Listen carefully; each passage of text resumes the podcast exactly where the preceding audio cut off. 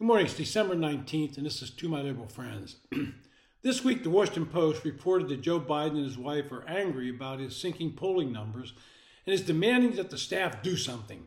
Joe is so far behind in his thinking that he does not realize it's his policies and actions that have driven his polling numbers to record lows.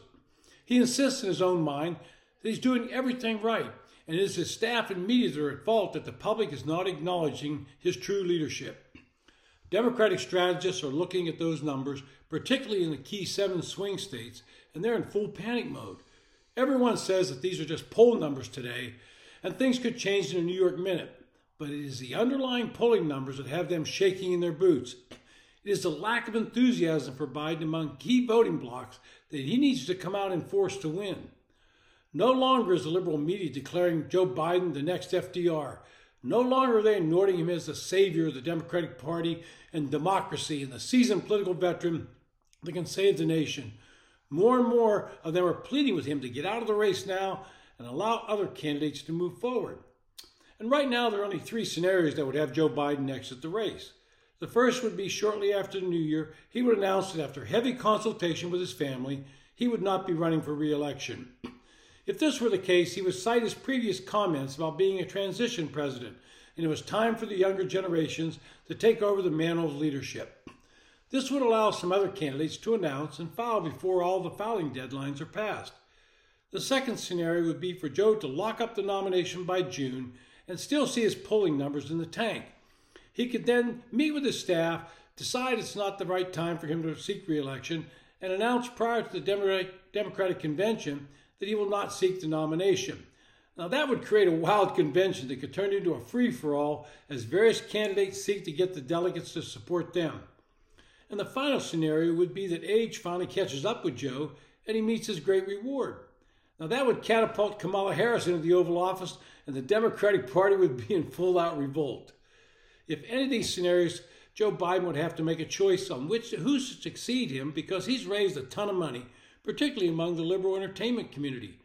Biden appears to be turning a deaf ear to the pleas for him to step aside, and he continues to bankroll the money and declaring himself the only candidate that can beat Donald Trump. The problem for the Democrats is their bench is not that full. The old adage of the next man up is not working because they don't have a clear winner in that scenario. Nobody thinks Kamala Harris is a candidate to lead the party.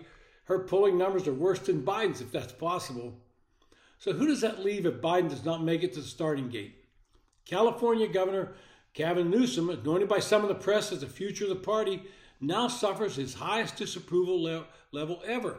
His claim about the Golden State's peerless economy, made in his debate last month with Ron DeSantis, reflects either miscalculated dishonesty or utter delusion. Despite California's historic allure, Far more Americans prefer the hurricane swamp of Florida to the Golden State's natural majesty. California has among the highest unemployment rates in the U.S., is one of the slowest growing states, and continues to suffer a huge outmigration of companies and people. It now has a remarkable $68 billion budget deficit, brought about in part by an unprecedented exodus of wealthy residents. Even some of those liberal medias that are Democrats, they're moving out because money talks. The deficit complicates Newsom's policy of extending largesse to his biggest backers, the public employee unions. He has ceded support for his backing of social policies, such as allowing children to change genders without parental approval, all while fostering the highest crime rate in a decade. Damaged though Newsom's appeal might be, the other big Democrat pushing for the White House, Illinois Governor J.B. Pritzker, arguably has an even worse record. Like California, his state has fallen behind in unemployment, performing well below its Midwestern neighbors. Due to excessive expenditures and weak income, Illinois now places 49th in the U.S. News fiscal rankings. Both the state and its dominant city, Chicago, are in demographic and economic freefall.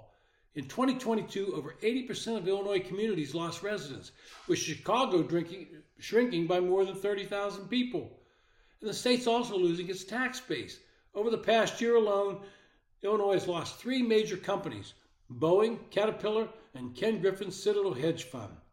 Now, up in Minnesota, Senator Amy Klobuchar, she's made some noise about running, and she entered the primary last time around. But she has no national base, and she has really not distinguished herself in the Senate. Michigan Governor Gretchen Whitmer might make a worthier case for the White House run, but she too has baggage, some of it tied to her authoritarian COVID policies, which were among the most extreme nationally. Even her own husband violated the rules she set. Whitmer has not been able to resuscitate Michigan's long suffering economy, compounded by low levels of population growth. And her bets, like Joe Biden, on the electric car industry have been undermined by slower than expected growth, and the industry is now experiencing a spate of white collar layoffs while EV and battery production continues to cluster in non union Sunbelt locations. The state's dominant city, Detroit, continues to shrink, and it remains one of the country's most dangerous places to be. Now, I'm not sure who else would pop up among Democrats. Perhaps Robert Kennedy Jr. would come back and try to run on the Democratic slate, but his views on vaccine and some other issues are pretty out there. The bottom line is Obama sucked the air out of the room as the leader of the Democratic Party, and there was no normal succession outside of Biden. Maybe Alexandria Ocasio Cortez might decide she's the savior of the party. She would run for president. Now, that would be both interesting and amusing. It's been to my liberal friends. Thanks for listening.